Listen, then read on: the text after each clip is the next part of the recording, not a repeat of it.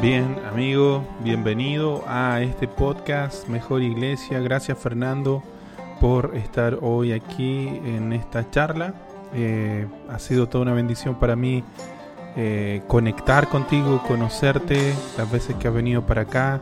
Me he sentido muy conectado y, y si hay uno de los que quería que pudiéramos charlar sobre cómo hacemos para darle y hacer mejor iglesia, eh, eres tú, así que gracias por estar hoy aquí, amigo. Eh, para los que no te conocen, quizá puedes tú mismo presentarte, hablar un poco de, de, dónde estás, qué estás haciendo, qué arde en tu corazón.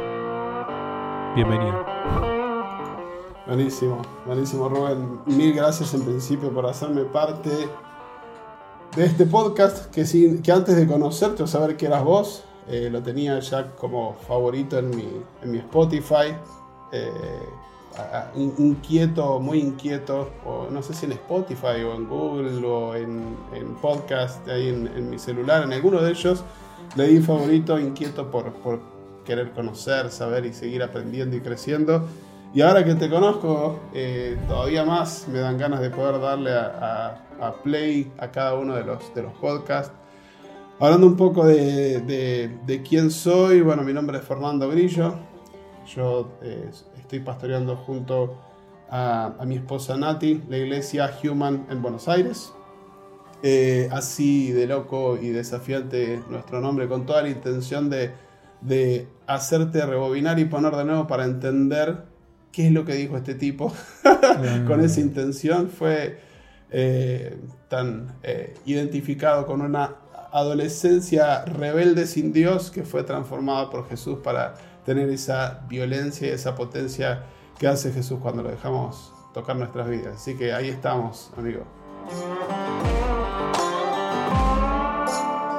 Oye, ¿y por qué? Yo creo que es buena manera de partir esto. ¿Por qué human? Sí. Eh, inicialmente, a ver, en principio, porque creemos que ser humano es lo único que necesitas para poder acercarte a Dios.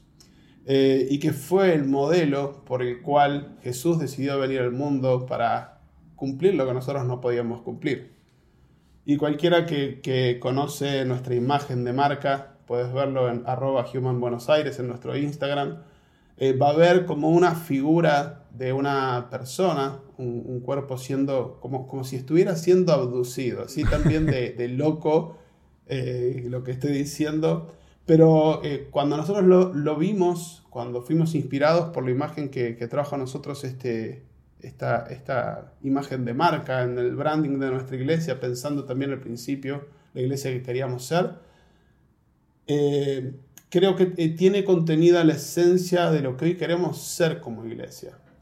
y, y, en esa imagen que se ve de abducción no hay nadie que está queriendo desentenderse de ese proceso, sino que está comprometido y entregado absolutamente y está disfrutando el proceso y visionando el momento cuando se encuentre cara a cara con Jesús. Entonces es esa experiencia que tiene toda la intención, tanto en el nombre como en la imagen de marca, como en el branding, tiene toda la intención de ser eh, espantacristianos, eh, con en el buen sentido de un plantador de iglesia, Digo eso porque uno podría estar tentado a traer personas de otras iglesias y cuando nosotros lanzamos nuestra iglesia, eh, tuvo toda la intención de no atraer personas de otra iglesia. Entonces dijimos, hagamos algo que la gente cuando lo vea diga, eh, nos critique más de que quiera venir. Y fue la experiencia eh, de muchas personas acercándose a Jesús a través de esto, diciendo, nunca pensé que esta era una iglesia, y nunca pensé entrar en una iglesia, personas bautizándose, diciendo nunca pensé que iba a creer en Jesús. Eh, y todo lo que significó para nosotros y sigue significando en esencia eh, human, ¿no? Y nos encanta eso de ser un poco rebeldes también en la manera de, procesarlo. Oye, y eso es lo que me llama la atención y por ahí me gustaría ir y preguntarte porque em, bueno, antes de, todo eso, porque creo que vayamos hacia allá, pero este podcast es Mejor Iglesia y, quiero preguntarte directamente cómo entiendes tú eh, esto, cómo podemos hacer Mejor Iglesia desde eh, la manera como en, el, en, este caso ustedes lo hacen, cómo has aprendido, qué, qué Dios te ha enseñado en este caminar. Mm. A ver, en principio, eh, creo que eh, la enseñanza, lo lindo de la enseñanza del tiempo desde ser un plantador eh, es que nunca dejamos de aprender y Dios no nos deja de sorprender. Porque las veces que nos encontramos creyendo que lo que estábamos haciendo era lo correcto, Dios nos ponía un no gigante en el camino y, y ese no al principio era como frustrante y ese no posteriormente fue una señal de que Dios tenía algo mejor. Pero hasta entenderlo tardamos un poco, ¿no? Em, y creo que mejor iglesia y una de las cosas por las cuales eh, fuimos motivados fue, no sé, creo que yo lo he hablado con vos Rubén, pero lo, lo blanqueo, lo transparento acá, es un día leyendo el versículo donde Pablo dice, por favor cuando estén en la iglesia no hablen en lenguas porque la gente nueva que entra no entiende lo que están hablando, sin embargo profeticen, porque así los nuevos cuando entren van a decir, Dios está en este lugar. Y cuando yo escuché, ese texto, y sin ánimo de que pienses de que no creo en las lenguas, ni que creo que es un don hermoso que Dios nos dio y lo practico y lo veo en mi vida personal, encontré un mensaje detrás de ese mensaje. Y es, la iglesia, o como iglesia, estaba hablando un idioma que el mundo no entendía. Sin pensar que son nuevas lenguas, sino haciendo referencia a a los términos y las maneras de hablar que eh, tenemos como dialectos internos de la iglesia. Desde cosas que en nuestra vida habitual no, no usamos, giros lingüísticos que eh, eh, no sé si es Dante Gebel o quien dice, somos eh, de Buenos Aires eh, de, lunes a, de lunes a sábado y los domingos nos volvemos Reina Valera, ¿no? O sea, hablamos, hablamos un lenguaje de lunes a sábado y el domingo cambiamos nuestra manera de hablar, empezamos a usar el vosotros, el eis y tenemos una manera de hablar extraña y, nos llamamos de una manera extraña y, y hacemos declaraciones extrañas cuando si vamos a la persona de Jesús, lo, que más lo distinguía era que era contrario a las personas que estaban conectadas con formas, con ritualismos, con religiosidad, y él era tan simple, tan cercano, tan sencillo, que yo cuando, cuando pude entender eso, cuando dije ese pasaje y lo entendí de esa perspectiva, dije, hay algo que estamos haciendo mal. Y sentí en mi corazón que Dios despertaba nuevamente un espíritu misionero que Él había puesto en mí cuando yo tenía 18 años es, para otro podcast, pero a mis 18 años yo me iba a vivir a Colombia para estudiar medicina salubrista durante cuatro años e internarme en un barco, barco hospital en el Amazonas. Nada de eso sucedió y es otra historia, pero eh, lo que sucedió es que Dios nos llamó a misiones transculturales a la vuelta de la esquina de nuestra casa. Mm. Porque hablando otro idioma que el mundo no entiende, necesitamos comenzar a escuchar qué es lo que el mundo está hablando, y esto no es por hacer nuestro corazón el mundo, y cómo lo está hablando para nosotros poder llevar el mensaje que sea que, que, nos empareje como personas que necesitamos a Jesús, que necesitamos la gracia, que necesitamos su poder y que nos haga humanos, mm. que nos haga human, de, eh, Cristo dependientes. Oye, se nota, o sea, hablando contigo, hablando con Nati, eh, viendo un poco lo que desde acá, lo que eh, ustedes como iglesia representan. Wow, yo le quiero preguntar cómo encontraste esa, eh, esa, ese, esa, ese perfume, eso que les distingue sin seguir un modelo o sin copiar otra cosa, sino cómo encontraron eso que era su esencia, eh, cómo, sobre todo para un plantador, alguien que está comenzando, o, alguien que a lo mejor se siente reproduciendo un modelo, pero no eh, conectando y, siendo auténtico en la manera de cómo Dios nos, nos llama a alcanzar hoy. ¿Cómo lo hiciste tú? Bien, eh, la fórmula mágica está en las palabras que acabas de decir eh, porque hablaste de su esencia. Y hablando con, eh, con Nati, con nuestros hijos, yo tengo tres hijos, Marina, Bruno y Jerónimo. Bruno se casó hace poco menos de un mes. Tenemos a Larita, que es nuestra no era hermosa. Eh, lo que pensábamos y decíamos, Human es tan natural y fluye de una manera tan especial porque somos nosotros siendo nosotros. Porque si vamos a la esencia de lo que Dios creó en nosotros, no tiene que ver con que imitemos a otros, sino tiene que ver con que seamos genuinamente quien Dios diseñó. Y esa experiencia para nosotros de conectar con, hey, eso tiene que ver con aceptar quién soy bajo el modelo de Dios, dejar de renegar con, con mis estilos, con mis formas, con mis palabras y conectar con quien Dios me hizo, porque soy obra suya y puedo manifestar desde eso, no desde el egocentrismo, sino de la alegría de, de alguien que ama tanto a Jesús, que lo que puede hacer es alabarlo y vivir como lo llamó a que viviera. Entonces, ser como somos hoy es tan simple y tan complejo en la sociedad que vivimos, ¿sí? Porque somos una sociedad que eh, somos poco auténticos y nos la pasamos infelizmente, y no quiero generalizar, pero en muchos casos, hablo de mí, por ejemplo, durante mucho tiempo de mi vida me la pasé queriendo imitar a otros cuando Dios me había llamado a ser yo mismo. Eso fue mi experiencia. Entonces, a partir de ahí, ahora mientras lo estoy diciendo, se me ponen los pelos de punta, porque digo, hey, Dios me llamó a ser quien era y no era tan complejo como ser quien Él había deseado que fuera para ser la iglesia que Él quería que fuera. Y la realidad es que ese es, nuestro condimento, Rubén. Mm. Eh, si vos venís a mi casa, cuando vengas eh, con Noé y compartas una mesa en casa, con lo que tenemos vamos a buscar la excelencia para el amor. Y cuando hablamos de excelencia, hablamos, eh, nosotros tenemos como cuatro pilares para nuestros voluntarios, pero uno de ellos es, para que lo tengo justo acá, es en lo que estés, con lo que tenés, da tu 100. Excelencia no es dar lo que no tenés, sino es dar a full todo lo que tenés y lo mejor.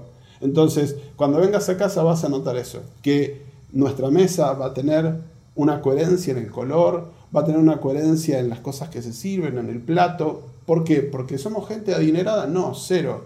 Sino porque nos encanta el detalle, nos encantan los recursos, nos encanta hacer las cosas pensando en un otro.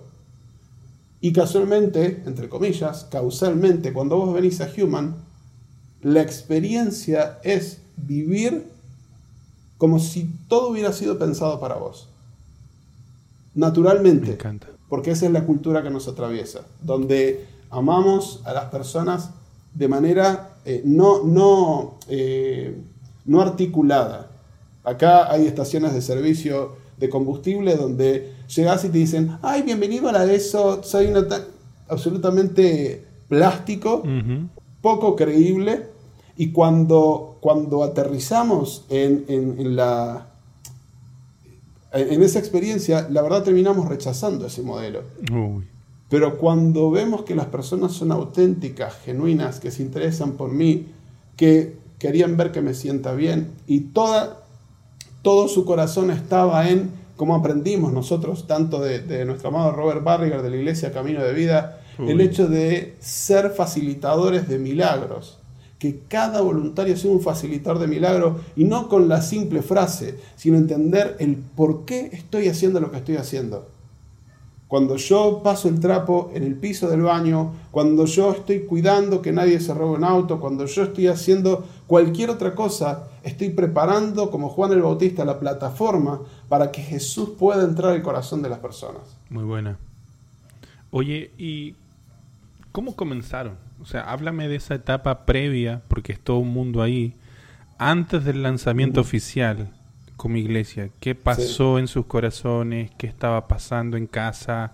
¿Cómo fue? Bien, eh, con Nati fuimos eh, pastores principales junto con, mi hermano y mi cuñada. Sé que tuviste un podcast con mi hermana hace poco.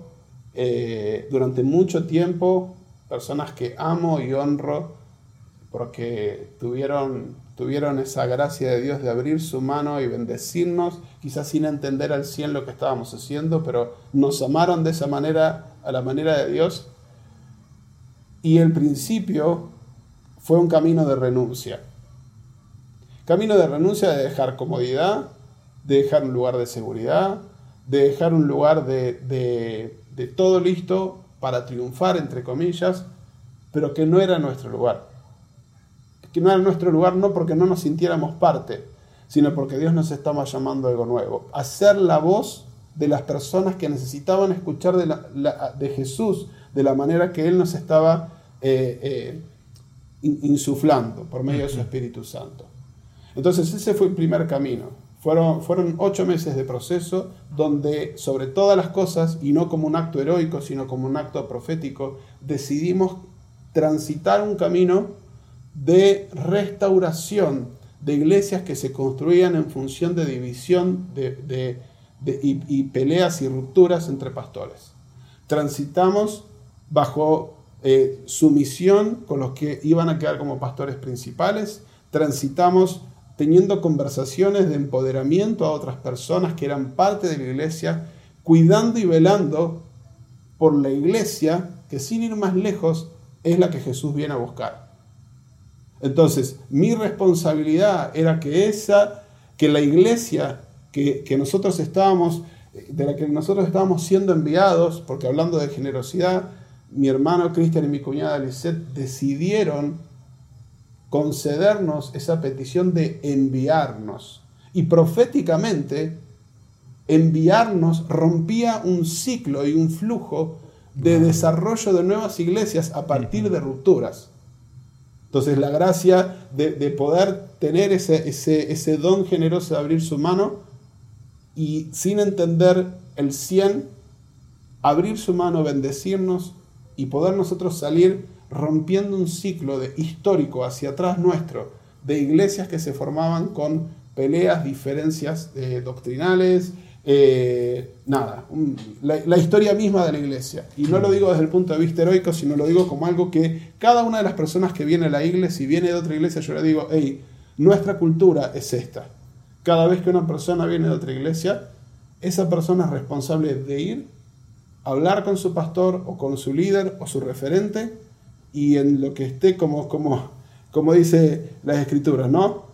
En cuanto dependa de ustedes, estén, paz con, estén en paz con todos. Entonces, en cuanto dependa de vos, estén en paz y vení, porque esa cultura que vos siembres es la cultura que vamos a cosechar como iglesia y que vas a cosechar en tu vida futuro. Mm. Entonces, hoy, desde la perspectiva de una iglesia, plantadora de iglesias como nosotros somos en Human, creo que somos el mejor lugar para las personas que encuentran en medio nuestro el espacio para fructificar tal como Dios está queriendo que queden fruto. Mm. Entonces, así empezamos. Empezamos renunciando y un día, un día, un 18 de marzo de 2018, que casualmente es mi cumpleaños, el 18 de marzo, Dios me hizo el regalo de tener el primer encuentro en mi casa siendo 5 a 6 personas. Todo empezó en el living de mi casa. 5 a 6 personas que nos congregamos y empezamos a compartir sin saber mucho lo que hacíamos. Para nosotros fue fundamental tener en medio nuestro amigos como Dani y Misty, Daniel Escobar y Misty Escobar también, que son los directores de la Red Network, que es una red de plantadores de iglesias para Latinoamérica. Vos los conocés, Rubén, porque hace poquito estuvimos eh, todos ahí en, Pronto se viene un episodio con, compartiendo experiencia.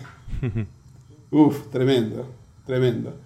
Eh, y fue para nosotros súper importante eso. Así que tuvimos esa primera reunión en casa y comenzamos un proceso de diagramar. Y justo estaba, antes del podcast, estaba, estaba viendo un cuadro manual que hice de, el, momento del inicio, un, timeline, digamos, de cómo iba a ser hasta el momento del lanzamiento y eh, traer personas y desarrollar personas y hacer el equipo de lanzamiento y tener la, reunión de la primera reunión de interés y la segunda reunión de interés. Y hay todo un proceso. Esto si ustedes quieren saber más no, no me voy a poner técnico en este podcast. Lo que tiene que ver pueden verlo eso sí en, en, la red network ahí en, su, hay una app mismo que pueden bajar de, de, iTunes y de, también de, del otro sistema Android. Eh, y, nada, eh, para nosotros fue muy importante eso. Entonces el proceso fue bien pequeño. Y cuando lanzamos, lanzamos el 25 de agosto de 2019, cerca de esa fecha, no sé si a alguien le suena, solo eh, un par de meses después, pandemia. pandemia. Y otra vez no de Dios. En nuestra historia hay muchos no de Dios que vinieron con una bendición tremenda y hoy un no de Dios, más que generarme frustración, me genera expectativa. Eh, realmente, hoy está siendo así en, nuestras vidas y es parte de, nuestra experiencia. Pero ese no de Dios, ese, lockdown, como le decían los, los, le dicen los norteamericanos, fue algo en lo que Dios nos llevó a su propia estrategia después de haber creído trazar la mejor estrategia. Porque ahora me venía la imagen como una semilla que se guarda bajo tierra. Fue más o menos, después de cinco meses de lanzamiento, seis meses, enterrarnos para morir y dar fruto. ¿Qué, empezamos a hacer? Desarrollamos lo que queríamos hacer tan orgánicamente como habíamos iniciado. Y si, vos venís a Human o, o conocés nuestra iglesia a través de las redes, vas a ver que no tenemos una pantalla LED, no tenemos eh, grandes luces robóticas, tenemos algo que es como un living de tu casa. Y en esa misma experiencia, en el living de nuestra casa o en alguna habitación de nuestra, de nuestra casa, comenzamos a grabar los servicios. Tan, tan loco como grabar eh, en un cartón de leche o de jugo eh, porque no teníamos trípode y no se podía salir a comprar, que le hicimos una ventanita y podíamos atarlo con unos alambres, con unos precintos a una reja de casa para que quede fijo. Así era como grabábamos nosotros nuestros servicios, porque no teníamos equipamiento, pero lo que estaba era lo que Dios quería usar, que era nuestro corazón.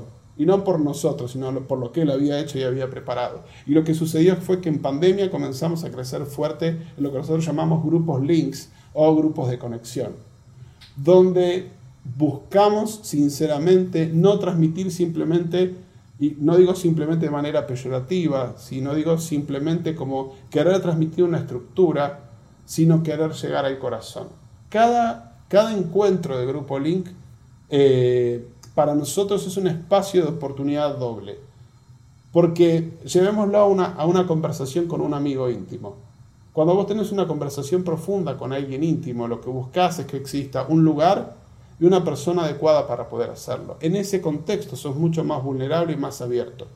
Si nosotros generamos intencionalmente espacios, no donde hay un líder en, arriba de un podio y, un, y alguien liderado debajo de ese podio mirando, hay como en, la mente y en el corazón de la persona una construcción de juicios y de de creencias que lo limitan a decir nunca voy a poder ser como él. No, es, no, no, quiero generalizar, pero a mí me pasa. Estoy hablando desde quien, desde quien yo era. Nunca voy a poder ser como él, nunca voy a llegar a eso, no creo poder lograrlo. Y cuando nosotros entramos en un proceso empático, las personas pueden ser más quienes son y abrir su corazón y compartir. Y durante el tiempo de pandemia, nos sucedió que los grupos links comenzaron a crecer y a crecer y a crecer. Y cuando fue el primer día de apertura, lanzamiento post pandemia, nosotros había domingos que éramos 7 eh, personas, 12 personas, 20 personas, 25 personas. Y terminó la pandemia, y no porque los, porque por ser exitista a través del número, pero teníamos en el lugar que habíamos alquilado un aforo de hasta 80 personas y tuvimos que cerrar anticipadamente las inscripciones porque habíamos completado el aforo. Y así fue vez tras vez, domingo tras domingo, que abrimos el aforo para, eh, para nuevas personas dentro de, de la... Sí. Consulta, en esa etapa de estar en el living de casa, con gente viniendo a, a, ser parte a través de una noche de interés quizá y como que se respira algo y decir, parece que aquí está pasando algo, yo, yo quiero ser parte. De hecho, tú hiciste parte, entiendo, a ese grupo para juntos dar lugar también a, pensar, ok, ¿cómo es la iglesia que soñamos? ¿Cómo te gustaría? Tú me contabas que un niño incluso te dijo algo y, tú lo tomaste. ¿Puede contar de esa experiencia? ¿Qué se vive en esa etapa previa, allí, en ese ambiente, en casa, con unos pocos, pero soñando en algo grande? Bien, eh, es súper eh, poético, como lo decís, eh, y en el momento necesitaba cambiarme los pañales de vez en cuando, por los sustos que me pegaba de lo que podía llegar a venir, porque no, no entendíamos ni comprendíamos muy bien todo lo que estábamos haciendo. Y realmente, Rubén, no, no, no somos gente que, está, que tiene un doctorado en teología, que tiene posgrados en la universidad eh, somos gente que fue marcada por Jesús y esa pasión es la que nos mueve. Mm. Y a esa pasión y a esa fe le agregamos intención. Y en ese momento, cuando nosotros estábamos en, los encuentros en casa, en el living de mi casa, cuando la gente venía y hacíamos asados argentinos masivos de 20 y 40 personas dentro de mi casa, eh, hicimos un, entre comillas, un, falso aniversario con mi esposa, que lo llamamos una sola carne y lo publicitamos así porque habíamos comprado una pata de, cordero y invitamos a nuestros amigos y armamos todo como una fiesta y compartimos, y esos fueron, esos nuestros, nuestros alcances, nuestros eventos evangelísticos, y compartimos lo bueno que había sido Dios con, con nosotros como matrimonio, no era nuestro aniversario, estábamos, y lo dijimos, ahí estábamos celebrando anticipadamente, pero queríamos celebrarlos a ellos también, y así era cada encuentro. Y el encuentro donde pensamos y, dijimos, bueno, ok, eh, esto es lo que somos, porque ustedes se pensarán, todos los domingos vengo a, comer a la casa de esta gente, eh, como si fuera un restaurante, un guiso eh, criollo, unos fideos, tuvimos otra vuelta, una arepa con reina pepeada acá en casa que hicimos con unos amigos venezolanos que, vinieron, asado y así, y era todos los domingos esto, era esta fiesta y compartir algo de lo que Jesús había impactado en nuestras vidas bajo este nuevo modelo de cultura de hablar profecía. Hablar profecía es hablar al futuro de las personas transformadas por la obra de Jesús. Eso es hablar proféticamente. Lo que puede ser de tu vida si dejas que Jesús te, atraviese. Entonces, comenzamos a, hacer eso y, presentamos, miren, nosotros estamos, vamos a hacer esto, eh, nos vamos a llamar de esta manera, presentamos la imagen de marca, presentamos la idea y dijimos, ¿ustedes qué iglesia están soñando? Y ahí empezaron a hablar cada uno. Como era en el living de casa, Alan, que en ese momento tenía nueve años, eh, nos dijo, yo quiero que siga siendo un living. Y hoy nuestra iglesia es un gran living, con sus sillones, sus lámparas, alfombras, eh, el televisor en la sala, así es como funciona y, lo disfrutamos tanto, tanto esa, esa, identidad que nos atraviesa, pero la esencia que fue eso también que nos marcó, ¿no? Entonces ahí nos sentamos con la gente y tenemos fotos de ese, de ese pizarrón, pusimos un pizarrón en el centro de la sala y empezamos a anotar y anotar y anotar. Y, de ahí surgió lo que hoy podemos ser. ¿Y, qué tuviste que superar tú? ¿De qué forma tuviste que crecer para que hoy esté pasando lo que está pasando a través de Human, a través de ustedes, tú y Nati, tus hijos? En principio, sí, sí, en principio, Rubén, para mí era eh, lo que tuve que superar es mi falta de crédito a mí mismo. Eso fue lo primero que tuve que superar. Háblame de eso. Porque en mi vida pude creer que iba a lograr, y no lo digo como un logro personal, pero sino que iba a poder ver lo que hoy estaba viendo. Somos eh, portadores de una gracia de Dios tan hermosa y amamos tanto lo que Dios está haciendo en las vidas eh, pero lo primero que tuve que superar fue, Fernando, no sos capaz de hacer esto. Mm. Eh, creer que no iba a ser capaz de hacerlo, que no iba a poder hacerlo, que no estaba en mí esa habilidad. Pero tiene el sentido de esto, ¿no? Eh, lo, que decía Juan, que, que, yo mengüe para que vos crezcas. Necesité menguar a esa, a esa idea y creer que sí, que Dios lo podía hacer. Que Él lo podía hacer y que eso lo podía hacer a través nuestro. Eh, entonces empezar a creer eso, así como lo dice nuestra frase que amamos, que es el amor lo hace posible, eh, que ese amor de Jesús se, transmite, se iba a transmitir a las personas de manera genuina solamente a través de nosotros y que a partir de eso las personas iban a conocer al Jesús que transforma las vidas a través de las vidas transformadas, ¿no? Como, como si fuera un trabalengua. Pero fue eso, Robert. Lo principal en mi vida personal fueron esos temores, sacar también el juicio sobre la, que, había, se había construido durante mucho tiempo en mi vida de hacer propias las eh, hacer propias las malas actitudes de las personas muchas veces, como uno podría decir, qué desagradecido tal o cual, mira lo que uno está haciendo y ni siquiera te agradecen, o este que se va, o este que se queda, mira la crítica y este que dijo, qué desagradecido, y mira cuando te comes eso como si fuera un bocado de pan, la amargura que te entra no te permite avanzar para ningún lado.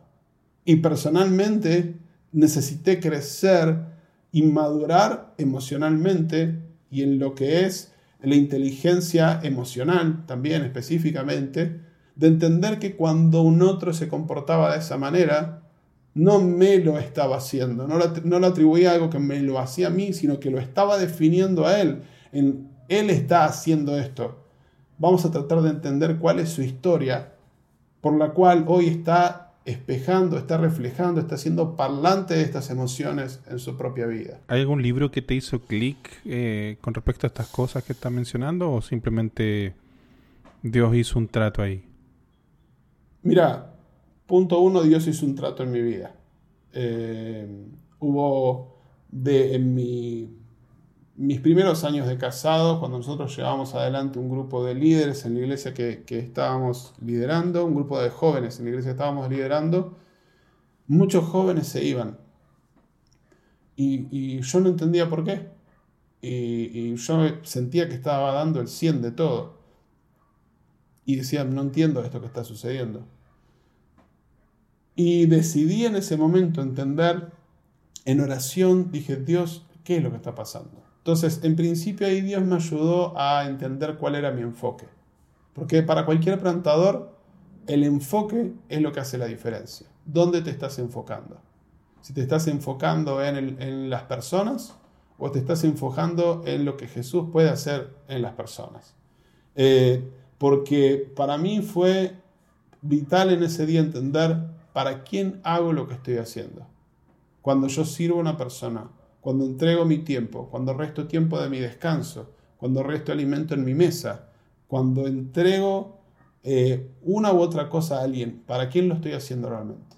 Entonces, si yo lo estoy haciendo para Jesús, Él es el responsable de llevar todo adelante y entender de que eh, el otro no me debe nada. Eso fue el primer trato. Después personalmente eh, tuve la posibilidad de capacitarme en coaching ontológico y eh, lo que es la palabra ontológico significa el comportamiento ser humano. Entonces, comenzar a entenderme a mí mismo en comportamientos, en formas de actuar, fue, fue vital. En principio, para ser libre yo de, de aún hasta creencias que había eh, levantado como dogmas personales, creencias de, la vida, de historias escuchadas y aprendidas de una forma diferente, necesité salir de eso, eh, salir de, de, ese, de esa toxicidad eh, que interiormente me sucedía y poder empezar a comprender con esta, con la mirada de Jesús. Jesús en la cruz dijo, perdonalos porque no saben lo que hacen. Jesús en la cruz, oyendo a Jerusalén, decía, si supieras quién soy yo y lo que está sucediendo hoy. Entonces él estaba, él estaba diciendo de sí mismo, no me lo estás haciendo a mí, te lo estás haciendo a vos. Mm. Entonces, con esa mirada compasiva, con ese carácter de la misericordia, que es gracia sobre gracia para nosotros, y, esa esa bendición de Dios fue lo que interiormente necesité ir tratando y puliendo mi corazón frente a estas circunstancias. Y una pregunta que a mí me sirvió muchísimo es, ¿qué acerca de mí con esto? ¿En qué situación? ¿Estaba frente a algo que me molestaba? ¿Algo que yo había sentido como, como, como un golpe personal? Y fácilmente en, en, otra, en otro momento de mi vida era, mire el otro, porque lo hizo y esto, aquello. Y entonces, eh, ahora mi proceso es, ok, Dios, ¿qué es lo que vos querés hacer conmigo acerca de esto? Entonces, todo este proceso fue Dios trabajando interiormente para pulir mi corazón, para pulir el corazón del equipo y para generar esta nueva cultura que es la cultura que atraviesa nuestra iglesia. Hay, otra frase que tomamos nosotros también para el equipo de voluntarios y que siempre la, transmitimos intencionalmente es hablar con los demás y no de los demás. Y, sobre esto yo, yo puse, orá el 100% más de lo que digas de otro. O sea, si vos decís eh, una frase de una persona, invertí el doble de tiempo en orar por ella para que esto sea transformado. Oye, quiero preguntarte, les conocí a ambos, la última vez que vinieron, eh, estuvieron acá en casa, tú y Nati. Eh, honestamente, wow, pero ¿qué, ¿qué, sientes tú? Te lo digo porque a lo mejor Nati va a escuchar esto, pero ¿qué tienes tú y qué tiene Nati que, le, que, ayuda a, a hacer iglesia de esta forma? Lo digo porque eh, vamos de a dos, vamos en equipo, yo y Noemí, eh, el que está escuchando junto con su esposa, y a veces creemos que nos falta algo, pero es que tenemos una parte. ¿Qué tiene Nati? ¿Qué tienes tú? ¿Cómo, lo ves? Qué bueno eso, me parece súper saludable. En principio, eh, mm, no intentes hacer iglesia más allá de tu propia casa si todavía tu casa está desordenada. Wow, amigo. Mi, primera iglesia es mi casa. Eh, no puedo pastorear a nadie si yo no pastoreo a mi familia. Y eh, evocando un poco a John Maxwell, somos líderes en principio de nosotros mismos. El mayor desafío es ese. Y llevándolo a la pareja, eh, necesita haber un acuerdo 100%. Yo necesito, a ver, ¿qué es Nati? quiero definirla a ella. Para mí Nati fue todo lo que necesitaba para poder ser quien soy hoy. Eh, cuando yo me casé con ella, Dios había tratado en mi adolescencia por rebeldía, por deshonra a mis viejos, mis viejos, hablo de mis papás. Y cuando Jesús me tocó, yo me di vuelta como una media, eh, cambié radicalmente mi vida a partir de eso y empecé a ser tan intencional en ser sujeto a mis viejos y en preguntar absolutamente todo, que ya se había tornado casi un sometimiento, pero no de parte de ellos, sino que yo era como, como, un, como alguien que decía, eh, no voy a tomar una decisión sin que me acompañes, y me faltó, me faltó madurez para, para el momento de casarme, nos casamos a los 23 años y yo era alguien que no tenía experiencia en tomar decisiones. Y es más, después de casado muchas veces me encontraba sola con mi viejo, y Nati lo sabe porque fue un tema de conversación, porque no sabía cómo decidir ciertas cosas. Y el gran desafío fue que Nati era hija de madre viuda, hija única de madre viuda, y una mujer no resolutiva a su mamá, por lo que Nati tuvo que tomar a sus 18 años las riendas de su casa, salir a trabajar y bla, el nivel de responsabilidad, de madurez, de altura. Yo era podía darme la mano y salir a la calle y decir que era su hijo, porque claramente la madurez y la altura de Nati fue eh, para mí eh, tremendo. Pero acá hay algo súper importante. Nati, después de tiempo, me dijo, decidí darte tu lugar. Decidí aprender a esperar tus tiempos de crecimiento decidí ceder para que vos puedas crecer. Listo, o sea, eh, me enamoro de nuevo, me caso de nuevo, Todo porque realmente todas esas inseguridades interiores con las que yo me había casado eh, se revirtieron por el amor de Nati hacia mí en este acto. Porque ella tranquilamente se podría, podría haberse puesto como, como la, que iba al frente, la que tomaba las decisiones, y ella decidió esperarme, decidió amarme. Y nosotros entendemos, siempre que hablamos en casamientos o cosas así, hablamos de nuestro amor sinérgico. Y, creo que nuestra relación se desarrolla y crece porque entendemos que, que nuestra relación tiene que suceder desde yo ser 100% intencional en buscar el 100% de la satisfacción en todas las áreas de su vida. Y sinérgicamente, exponencialmente, ella busca hacerme a mí la persona más feliz de la vida, darme y amarme como, como yo necesito ser amado, porque guarda con el tema del amor. Amar no es amar como yo siento que se ama, sino es amar como el otro realmente siente, se siente ser amado. Entonces, eso que, que, trajo a mi vida en su expresión y lo que podíamos vivir hoy es algo donde eh, pudimos desarrollar ese, ese amor sinérgico, donde decidimos desde nuestros inicios que la piedra fundamental, la piedra basal, pero también nuestro vértice sea Dios y sea Jesús. Te preguntaba esto porque conociendo, eh, ahora que dices el trasfondo y todo lo previo, y lo que Dios ha ido haciendo, eh, me hace sentido la manera como son iglesia hoy y qué rico es eh, de lo que conversabas al principio, en vez de buscar modelos y reproducir fórmulas y lo que otro está haciendo, mirar qué hay dentro. Y, la iglesia muchas veces se parece un poco a cómo son los pastores y, Dios pone, Dios prepara, Dios trae para, para eso, así que me encanta la forma. Y mucho de lo que es Human es, producto de estas cosas que Dios fue haciendo y preparando para, para ustedes, así que creo que es una eh, también algo que debemos considerar y los que estamos escuchando y están escuchando esto, los que están escuchando esto digo, eh, también eh, hacerlo parte en la manera de hacer iglesia, no sé si te parece útil y mirar esto como complemento, como parte de la materia prima que, Dios usa para hacer mejor iglesia, una iglesia real, una iglesia auténtica, una iglesia que conecta con la realidad. No sé cómo lo ves tú. Sí, sí, yo creo que, en esto eh, yo soy muy autocrítico de este tema y lo mejor es en algunos casos exponerte a la voz del otro, a la voz del consumidor.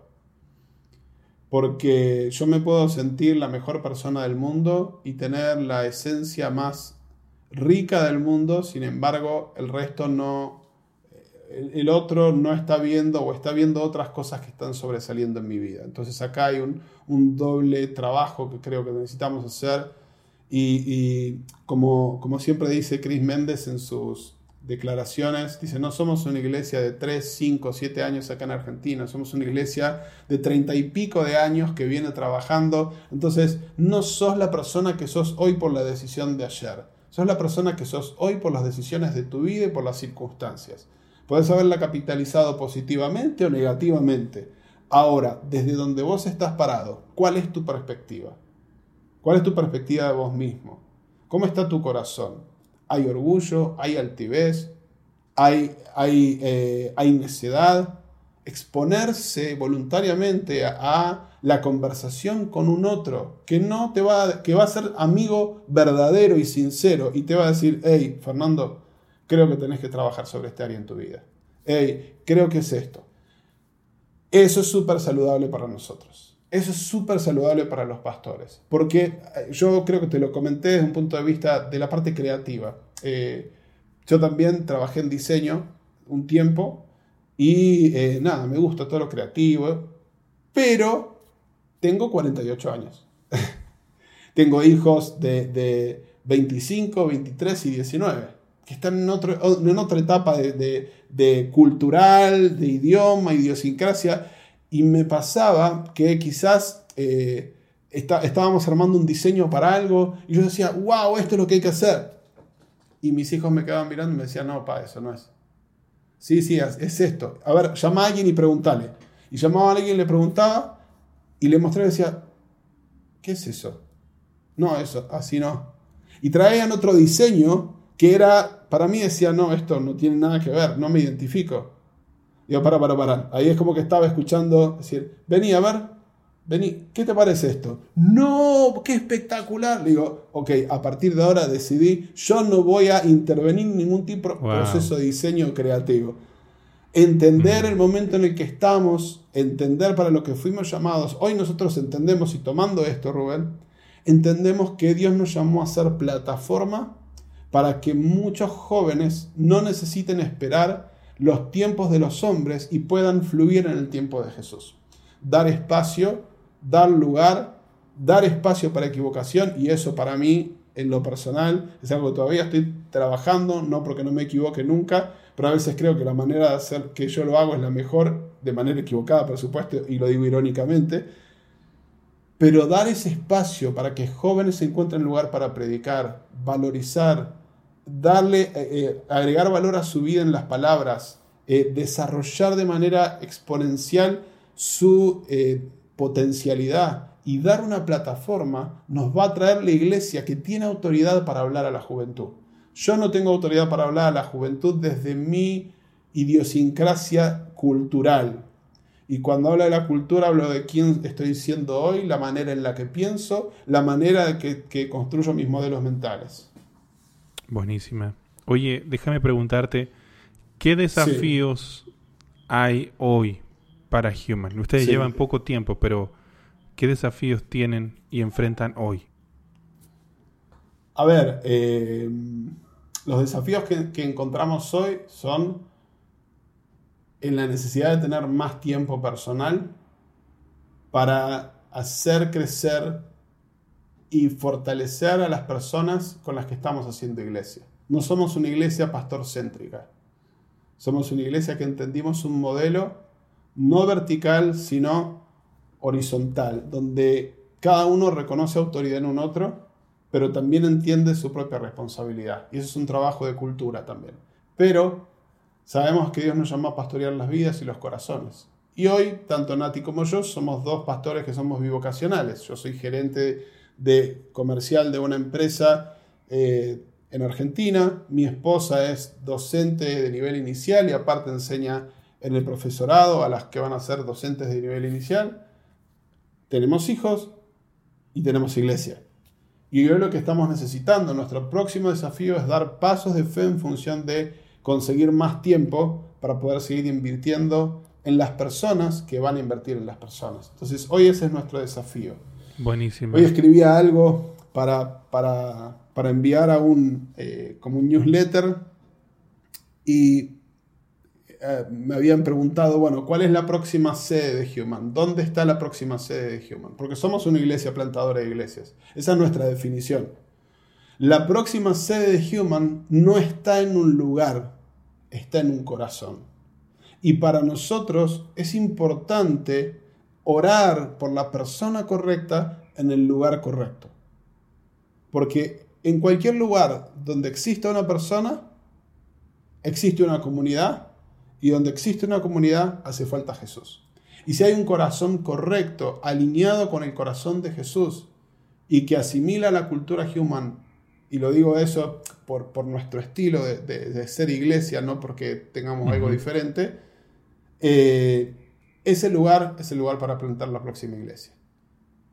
Entonces nuestro desafío hoy es orar para que Dios nos dé la sabiduría, nos barra con los juicios que tuvo Samuel a la hora de ir a bautizar al próximo rey, de ir a ungir, y que podamos ver lo que hay en el corazón más que ver en la apariencia, que ese es otro desafío que tenemos. Así que nada, esos son los desafíos. ¿Y cómo se ve Human en el futuro? Nos vemos como eh, muchas fogatas encendidas alrededor del mundo. Eh, hablaba el otro día con, una persona de la iglesia y le decía, queremos ser una fogata donde las personas no vean simplemente el resplandor del fuego en el aire, sino que puedan tener la experiencia de acercar sus manos y calentarse sus manos directamente con el fuego. Entonces, esta, esta visión es, tiene que ver con eh, generar no mega iglesias, sino iglesias que tengan tanta identidad en las reuniones de servicio de domingo como en, los, en las reuniones de links y que cada uno de los hogares sea un faro en medio de la sociedad donde está viviendo. Entonces, no buscamos grandes, grandes multitudes reunidas en un lugar, buscamos grandes multitudes rendidas a los pies de Jesús. donde sea, con la cultura que Dios nos llamó a hacer, porque creemos que es una identidad que Dios nos va a permitir exportar. Eh, y no lo, digo, desde un sentido marketinero, ¿no? pero no lo digo desde un punto de vista eh, eh, arrogante, porque creo que es saludable. Estamos teniendo esas señales de gente que ve y dice, yo quiero eso mismo que tienen ahí, es quiero reproducir. Esa esencia, quiero... Claro, exactamente. Y esa, esa es nuestra, eso es lo que viene para Human. Eso es lo que viene para Human. Realmente. amigo. Bueno, espero que tengamos en el futuro una próxima charla eh, y, te lo adelanto porque eh, una de las cosas que creo que son dos las que creo que podemos caminar juntos y yo aprender de ti también en cuanto a esto de, extensión y, iglesia multisede y crecer juntos, eh, compartirnos juntos. Y también Dios te usa en, en sanidad de una forma eh, tremenda, o sea, en el sentido de aventurarse, creerle a Dios. Eh, sé que no, no hay momento para hablar de eso ahora y me gustaría que en un, futuro dediquemos un episodio específico para eso, qué se necesita, cómo comenzó, eh, cuál es, de dónde viene esa confianza, algunas experiencias, anécdotas y cómo te atreviste. En el futuro vamos a hacer algo así, de verdad, así es que es Hay mucho, para, hay mucho para eso, hay mucho para eso. Sí, amigo, pero no sé si se nos escapó algo y quieres tú compartir algo más para, para cerrar este episodio, amigo.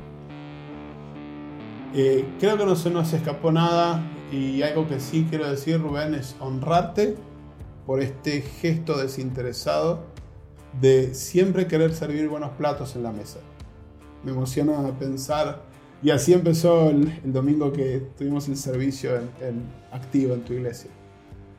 Me emociona pensar en vidas eh, como vos que desinteresadamente buscan replicar los mejores platos que quizás tuvieron experiencias de comerlos en lugares donde la gente no puede acceder.